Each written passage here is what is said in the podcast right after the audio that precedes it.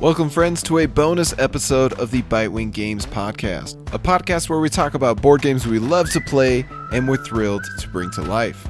This episode is a publisher diary titled Reiner Knizia's Zoo Vadis How to Breathe New Life into a 30 Year Old Classic. So let's dive right into it. My name is Nick Murray, and you are listening to the Bitewing Games podcast.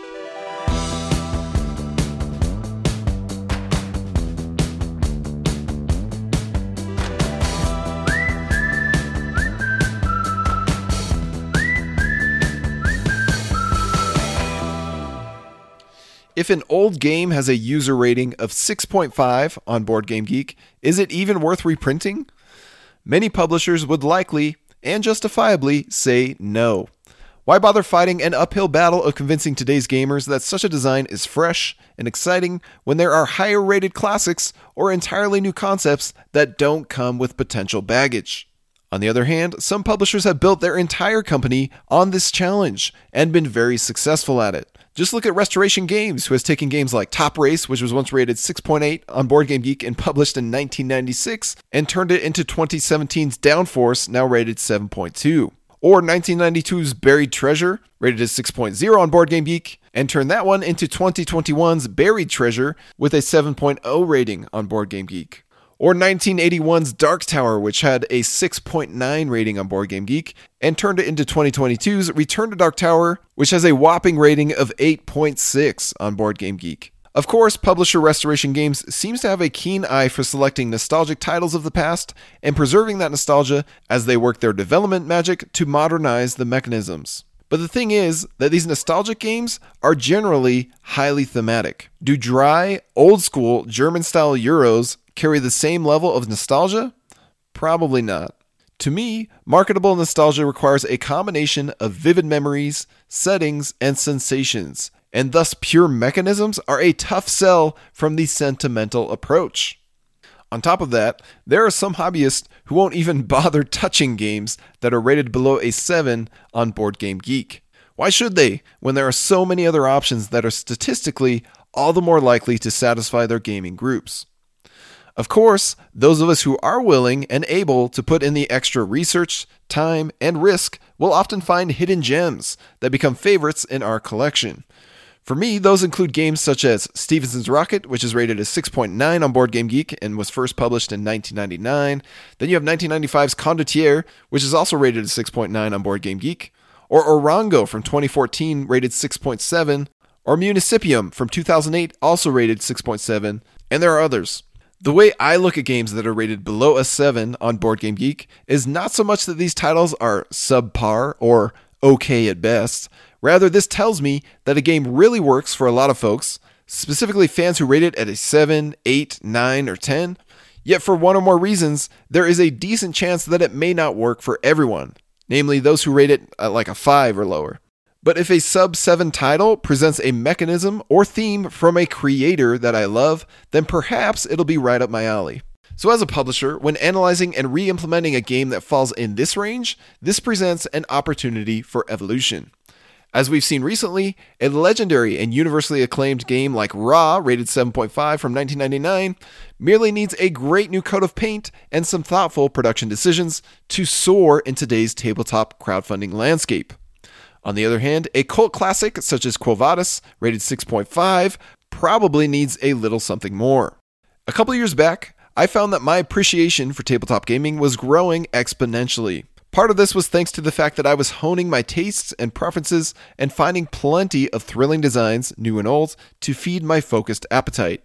Two of my key preferences include first, Reiner Knizia's design style, that of simple rules, elegant gameplay, layered strategies, tense decisions, and emergent interactions.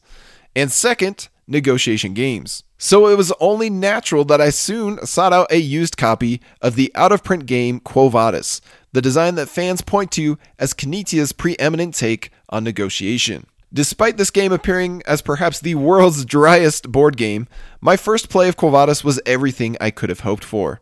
The competing incentives of racing to the inner sanctum, so your points actually matter, before you are blocked out versus hanging back to wheel and deal with your opponents to earn laurels or points presented a dramatic, tense urgency within a satisfyingly quick 45 minute romp. In this game of Roman elections, players are aiming to advance their senator pawns up through political committees of various sizes by convincing their opponents to vote them onward through the use of bribes, deals, and promises. The winner will be the player who gets at least one of their senators into the inner sanctum and earns the most laurels along the way. In classic Knizia fashion, the challenge here is about playing your opponents just as much as you are playing the board. It was obvious that when this little box hit the table, it would consistently pack a punch. But that was perhaps the hardest part getting something so beige to the table when so many vivid boxes on my shelf could excite my gaming groups more easily. On top of that, this 30 year old design seemed to have developed a bit of an identity crisis over the course of its several reprintings. Variants within the rulebook and online were like an overwhelming, even paralyzing sprawl of menu options. All I wanted to know is what is the best way to play Quo Vadis? With public points or secret points? As a three act game or one quick round? With a laurel supply quantity tailored to the player count or with everything always available? With or without these special discs from the Mayfair edition? That last variant in particular, these special discs, is especially notable because I included it in my second play of Quo when I introduced the design to a different group of gaming friends. Fortunately, they all seemed to enjoy the game. As for me, I found I strongly disliked this variant. While the special discs appeared to add excitement, presenting players with an additional action option of drawing an exciting ability such as gaining a bonus vote or canceling an opponent's vote or more, I found that they actually detracted from what made Quo Vadis shine, specifically the reliance on your opponents and the negotiations that naturally emerge from this reliance. Quo Vadis is not the only victim of such decades long tinkering and dilution. On the one hand, these many variants represent a legacy of ideas, creativity, and passion from fans and publishers alike. On the other, they can be off putting to newcomers who don't want to invest so much energy in eliciting the ideal way to play. So, as a publisher who desired to shepherd Quo Vadis into the modern tabletop gaming industry, the main challenge was in seeing through the weeds and truly understanding Quo Vadis. What makes this design special? What do raving fans love about it? Where and why doesn't it click for those who played it and rated it below 7? How can we adapt it to a modern audience and help it to reach its full potential? To answer these questions, I turned to a fundamental tool that is used within the world of business. Although I don't remember everything I was taught while perusing my bachelor's degree in business administration, at least one principle that has stuck with me is the SWOT analysis. It's funny, I always thought that I'd primarily be applying my business education to managing a dental practice. Yes, our publishing company is called Bitewing Games because it was started by two dentists, if you didn't know that, myself and Kyle. But I've actually found myself putting this business experience to use far more frequently as a designer, publisher, and developer of board games. The SWOT analysis, spelled S W O T, is typically used by companies to evaluate their brand or a specific product within its market. It's a way to analyze and understand the internal strengths and weaknesses of the subject, as well as the external opportunities and threats in its industry. For Bitewing Games, I found that it is perhaps our best tool in evaluating, developing, and marketing our games. This is actually a topic that I discussed more thoroughly on an episode of the Board Game Design Lab podcast. While it definitely works for every project we've taken on, the nice thing about doing a SWOT analysis on a game like Quo Vadis is that we have over 30 years of data, primarily from Board Game Geek's database, to study and learn from. So I did what any sane person would do and consumed it. All of it. I combed through the 800 comments, clicked through the 106 forums, soaked in the dozens of reviews, explored the countless ideas and discussions, and collected the numerical data, and presented my findings to the legend himself, Dr. Reiner Knizia. By using the SWOT analysis, we were able to maintain a focused perspective and condense all of this information into something more clear and actionable. Importantly, I restricted my analysis to a single slide. So my presentation to Reiner was actually set up in a PowerPoint, and I'll be talking you through some of the slides here. So this first slide says Quo Vadis SWOT analysis, and it has listed out the strengths, weaknesses, opportunities, and threats with bullet points under each section. So for Quo Vadis, we found that the strengths were pure negotiation and strategy, emergent gameplay, tense decisions, and an engaging arc. The weaknesses of the game were a narrow player count range of 3 to 5 players, limited negotiations, a dry presentation, and an overwhelming number of variants. The opportunities in the market included bundling this game with what was then called the Bitewing Games Social Party Pack. something that would increase customer value and industry attention if we bundled multiple games together, as well as a re implementation of Quo Vadis with a broadened appeal, and the fact that there was a hunger for a reprint that I was noticing online. Finally, some threats in the industry to Quo Vadis included that the game lacked hooks for Kickstarter and marketing, it had many barriers to entry, and then there are other games like Bonanza and Chinatown, which you could technically call competitors within this genre. So this slide gave us an overhead view of where Quo was at, as well as where we should take it. Naturally, our main focus was on the weaknesses and opportunities of the game, which we dove into further. So the first weakness we looked at was the dry look and theme of the game. One pattern that stood out to me while perusing the comments on Quo was that many players, including myself, found the presentation to be bone dry. This is even considering the fact that Roman senatorial politicking is in many ways the perfect fit for the mechanisms of Quo. The problem is not within the pairing of design and theme, rather, it is within the presentation and crowdfunding appeal of such a game. So, how do we moisten up this good old game in a way that attracts newcomers, yet doesn't ruffle the feathers of longtime fans? Well, the answer is simple. That's not possible. As we've seen in recent examples, such as Libertalia becoming Winds of Galecrest, or Colossal Arena becoming Equinox, and so many more, a change in theme or presentation is always going to lead to polarizing opinions. While I wish we could satisfy everyone, we ultimately have to follow the most logical branches on the decision tree. And as we all know, that naturally leads to one crowning answer. Indeed, this is the answer to the great mysteries of life, liberty, and the pursuit of happiness. The answer? Anthropomorphic animals. all right. I apologize for trolling the naysayers. To you fine folks, please give me a moment to explain our decision. Our priorities as a publisher are the following. First, to publish a game with a theme and presentation that offers the most hooks to the largest number of backers so the game can successfully fund and actually reach your table with the best quality possible. I'm sorry, but plain old Roman senators just don't typically stand out in the crowded field of crowdfunding. Our second priority was to design the box and components in a way that lowers the barriers to entry and increases your likelihood of getting it to the table. I'd say there's roughly a 99% chance that if I pull Quo Vadis and any other game off my shelf, and let newcomers pick one of the two to play based on their boxes, they will choose the other game. so next time you pull a gorgeous box with a vivid theme off your shelf and players go, ooh, don't forget how easy it was to get players excited about playing it. Now, to be clear, I was being cheeky earlier. I'm absolutely not saying that all themes should be anthropomorphized, and I can empathize with the exhaustion that comes from too many animals, or too many zombies, or too much Cthulhu in our hobby but I can assure you that Zoo wasn't born from the desire to shoehorn animals into the art. Rather, the solution to our mentioned priorities, while maintaining a theme that was true to the gameplay, was in essence a zoo, where the zoo animals ran the zoo like a civilized Roman government. You have exhibits where species coexist and campaign their way up to the star exhibit. You have laurels being earned from raving fans, the visitors of the zoo, and envious rivals. You have a zookeeper the Caesar token in the original game, who lets animals advance freely from one exhibit to the next. You have glorious political zoo artwork by Kwanchai Moria and Bridget Indelicato. This zoo theme even fits the other gameplay changes better than the original Roman senator theme would have. So when I presented this theme idea to Reiner with a slide as a solution to the dry looking theme, I had two pictures on the slide, one of a dining plate from our kitchen. It has on it a gorilla dressed up in a fancy suit with a bow tie. The other picture is of the Root meeples. So yeah, our initial vision for the art direction of Zoo Vadis was inspired by Root of Leder Games and a dinner plate. so our ideas were to have things like a polar bear with a top hat, or an alpaca with a George Washington wig, or an orangutan with a tie and suit, or an elephant with a with a feminine-like bandana scarf, and a lion with a monocle, things like that. And on the next slide, I had listed the benefits of changing the game to Zoo Vadis, things like a wider audience appeal, a colorful presentation with maximum table presence, it plays to our artist's strengths, it retains the original theme of politicking and elections, and maybe most importantly, despite the occasional meanness, it reminds players that this is meant to be a light-hearted game. That's the same kind of approach that Root had with its woodland creature setting.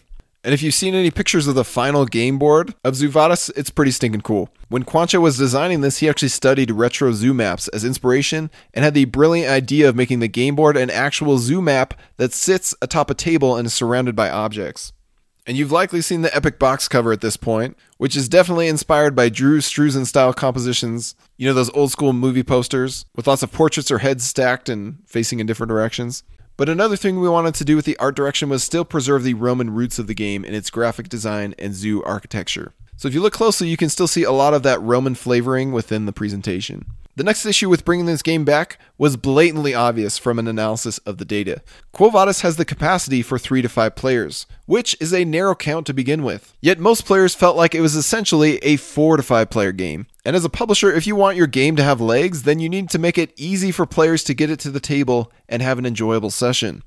This narrow player count is an even bigger issue when comparable negotiation games, such as Bonanza, will satisfy its participants from 3 all the way up to 7 players. The numbers from Board Game Geek that we shared with Reiner showed that 75% of gamers do not recommend Quo Vadis at three players. Most perceived it as a four to five player game only, and gamers liked it best at higher player counts, meaning five was better than four, which was way better than three. So, how do you address this issue in a pure design like Quo Vadis? I certainly had some ideas. I suggested two solutions to Reiner, one of them being a neutral senator color. I mentioned things to Reiner like, okay, there could be a figure type, which is designated as a neutral senator and has its own color. Maybe as an action option, players may add or move neutral senators on the board, similar to adding or moving their own. And maybe these senators always vote yes during a committee vote. Another option could have been an alternate game board where there are less spaces, you know, just a tighter board for three players. And credit where credit is due, the idea of a neutral figure to improve the three player game came to me as a result of my recent plays of the then newly released Renature by Michael Kiesling and Wolfgang Kramer. One of my favorite aspects of Renature is the neutral plant color that players can use in absolute savage ways to negate the area influence of opponents. And if neutral figures can help improve the lower player count experience of an area majority game, perhaps it could do the same for a negotiation game. I'd also suggested to Reiner that maybe there could be an alternate game board for six to seven players, with larger committees and more spaces for these extra players to use. Basically, for the six to seven player possibility of Vadis, my thinking was as follows. If you look at the recommended player count stats like a bell curve, Vadis is less of a curve and more of a ramp up toward higher player counts that drops off a cliff after five, because that's all the game supports. If this is currently the kind of game that has a more the merrier vibe to it, then perhaps a game board that supports 6 to 7 players could work just as well, if not better. My ideas sounded great in theory, but ideas are worth nothing in game design if they aren't properly implemented. Fortunately, I had one of the world's greatest problem solvers ready and eager to conjure an answer. The heavy lifting of these changes came from the design, development, and playtesting all done by Knizia and his testers. What he eventually came back with was even better than what I had expected. Note this pattern of Reiner, Kwanchai, and Bridget exceeding expectations continues through every aspect of their work on Zoo Vadis. Here is what Reiner wrote to me via email when he first introduced me to the changed rules of Quo Vadis. Note, while this communication was meant to be a private conversation between designer and publisher, Reiner has granted me permission to share these quotes in this publisher diary. The development was not as straightforward as I expected. It took a lot of testing and exploring until we were finally happy with the current rules. One, we now have a second board for 6 and 7 players. This plays very well. We decided to stay as close to the original design as possible, which helps the orientation when playing with varying player numbers. Two, I wanted to enhance the 3 player game and the 4 player game in a natural way, without the introduction of awkward special rules. We finally found the solution in the neutral figures, which we now use for all player numbers. By varying the number of neutral figures in the game, the tightness of the board can nicely be adjusted to the different player numbers. In addition to bribing the neutral figures for votes, the neutral figures also introduce a nice play option. You can move a neutral figure instead of an own figure, even into the star exhibit, to obstruct other players. End quote. I can't help but laugh in noticing that Reiner calls the opportunity to obstruct other players, in essence, brutally blocking someone from even qualifying for victory, a nice play option. It warms my heart to see him stay true to his cold blooded design tendencies. Anyway, if you look at the original Quo Vadis board and the new Zoo Vadis board, you'll notice that this modified map from Reiner features a double sided game board, depending on player count, that elegantly keeps a similar structure, as he noted, while displaying start spaces for the neutral figures to be placed, also depending on player count. These were all thrilling changes indeed. The neutral figures are introduced in Zoo Vadis as a fourth action option, where you can choose to advance one to the next enclosure, no majority votes needed, and earn one laurel in doing so. Furthermore, you can bribe these figures with a single laurel token worth 2 points or better to gain a vote from them when they are in your enclosure and you desperately need the majority support. Perhaps my favorite aspect is that they can also be used savagely to clog an exhibit or even block a player from entering the star exhibit. While deciding what animal the neutral figure should be, my wife Camille brilliantly suggested peacocks as an option. If you've been to a few zoos, then you've likely encountered roaming peacocks who strut up and down visitor paths or in and out of various enclosures as if they own the place. The fact that peacocks can be your greatest ally or your worst nightmare, according to the bribes and whims of players, is a concept that delights me to no end. After playing and witnessing three, four, five, six, and seven player games of Zoo Vadis, I'm ecstatic to find that all counts are a blast. While I'm generally very sensitive to optimal player counts in games I play, seriously, I'll actively avoid playing games I love if it's not within my preferred player count. Zoo Vadis is one that I would happily play at the entire range of 3 to 7 players, thanks to the new game boards, roaming peacocks, and asymmetric animal abilities. But before we get into the animal abilities, let's look at what led us to them. Of all of the 800 comments of user reviews that I read on the Quo Vadis Board Game Geek page, there was one that stood out to me the most. This comment was from CHG21012, and their comment was this Quote, this is a solid little game, but there's just a little too little to actually negotiate with when it comes down to it. It needs about one extra layer of depth, complexity, and bartering to work. End quote. Now, many Knizia myself included, tend to roll our eyes when anyone suggests that a Knizia design is too simple or needs more depth or complexity. More often than not, these types of comments are born from a person's single play, i.e., their superficial experience with a game, where they never uncovered these subtle strategic layers lurking underneath. Yet, whether this commenter played Quo Vadis only once or dozens of times doesn't matter, because in this case, his comment struck a chord. The important thing is that he came into a pure negotiation game with expectations, and Quo Vadis didn't quite meet those expectations. As a fan of the genre, I totally get what he means. For me, the highest highs of negotiation come from designs like Chinatown or Sidereal Confluence, which offer delicious flexibility in what you can trade and how those deals are made.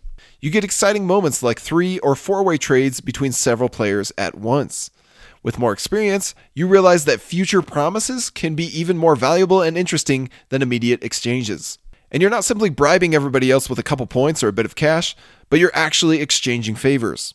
These games are dynamic enough to allow players to creatively conjure value out of nothing for everyone involved in the deal. Contrast this with something like Bonanza or Quo Vadis, and you're more likely to disappoint folks who have tasted the forbidden fruit of more dynamic negotiation games. Don't get me wrong, I think both of these games are great, but the opportunity for strategic negotiations here are much more limited when all you can do is basically trade some beans or offer some votes or points.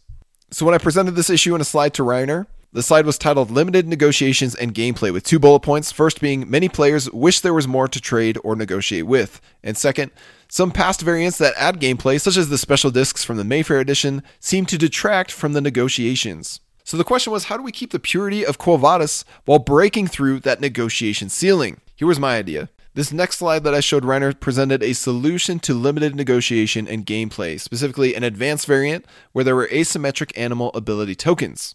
The details were this each animal comes with its own ability and tokens. Ability tokens may be used by the owning player or traded during negotiations. And my idea was that a player who has a more powerful ability has less tokens to spend or negotiate with. Then I threw out a bunch of ideas for him to consider. These ability options included things like a player can enter a committee that is already full, or when you pass over the Caesar token, you still collect the points that are underneath. Or maybe when you vote for somebody else, you gain two points per vote used instead of one or maybe a token that offers an extra vote or subtracts a vote, or the ability to draw a laurel token from the bag and swap it with one that's already out on the board.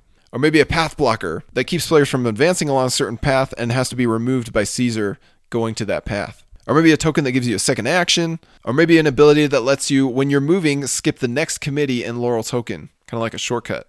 Anyway, if you've tried the special discs from Quo Vadis, you will recognize that a few of the ideas made it into my proposal to Dr. Knizia, but the key point here was the possibility of turning special abilities into tradable items.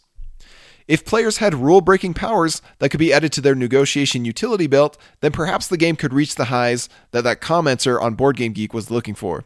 This feels like a good time to get back to Reiner's email to me about the new rules. Here's what he said quote, The asymmetric player powers turned out to be the most difficult part to develop. Originally, they brought the opposite effect to what was desired. They gave players more powers and tempted them to do their own thing, diminishing negotiations and cooperation rather than boosting them. The solution was to make the player powers only applicable to other players but not to yourself. This also led to making the player powers non tradable. They are truly your personal ability, and we really love the variety and interaction they bring into the game. This will go nicely with the individual animal characteristics in Zoo Vadis. The player powers make the game more dynamic and even more dramatic. Due to the increased urgency, it turns out that we never entered more than five senators during the games. Reducing their numbers from 8 to 6 will be safe even for other playstyles and will save a lot of components while widening the player range. Finally, we have used the new features, Peacocks and Powers, as an opportunity to introduce some special laurel tokens similar to those allowing an additional zookeeper movement. After a rather long and time consuming process, we are now very happy with the results. The additions are elegant enhancements of Quo and introduce exciting new features without overloading the play. The features are well tested and we love them. End quote. As the man so often loves to do, Reiner took this interesting idea of asymmetric animal ability tokens that are usable and tradable, and he flipped it on its head. Yes, he did add asymmetric ability tokens, but you can't use your powers on yourself and you can't even trade them to other players. No, Zoo Vadis is a negotiation game, and the best way to elicit negotiation is to force reliance and interdependence upon the players. So, all you can do with your powerful ability tokens is offer to spend your power on another player during their turn. And rather than using my idea of giving a player more power tokens to spend in order to compensate for a weaker power, Players are instead awarded laurel tokens, or points, for spending their abilities on opponents. Thus, players are incentivized to use their abilities on each other. Yet, stronger abilities, the ones that can earn you more lucrative deals, reward you with less automatic laurels. From a gameplay standpoint, these abilities are perhaps the most exciting new feature in Zoo Vadis for how they absolutely blow open the doors of negotiation possibilities. You have things like the Armadillo faction, which allows opponents to use their underground tunnels as free shortcuts into higher exhibits. You have the Marmoset faction that, like any good monkey, helps opponents retrieve any laurel token of their choice from the board rather than the weaker token they are advancing over. You have the Rhino faction with the strength to transport two figures at once during a movement. And that's only three of the seven powers. I've seen some truly transcendent deals made between players, such as the following example. Okay, so Crocodile needs a vote from Rhino in order to advance into the next exhibit. But Rhino is reluctant to offer their support because then Crocodile would advance into the last open space of the next exhibit and block Rhino from entering that exhibit until another animal vacates.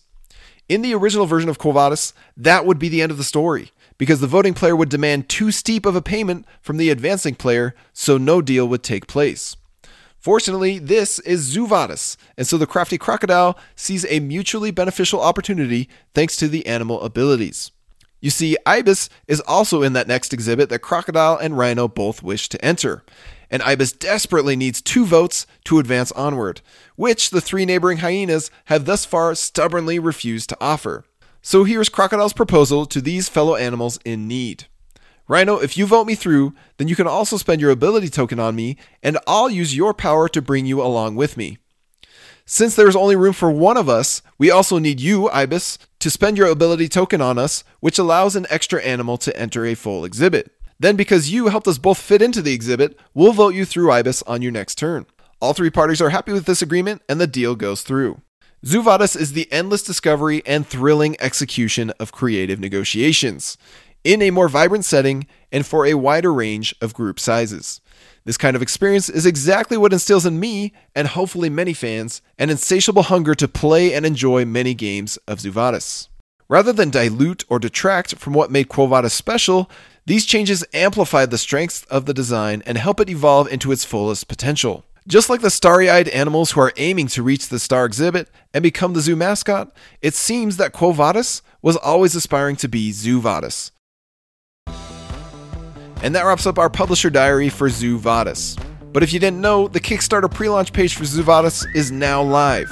Be sure to follow the link in the description of this podcast and subscribe to be notified on launch day so you don't miss out on this game.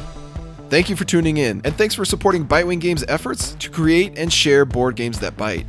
My name is Nick Murray, and you've been listening to the Bitewing Games Podcast.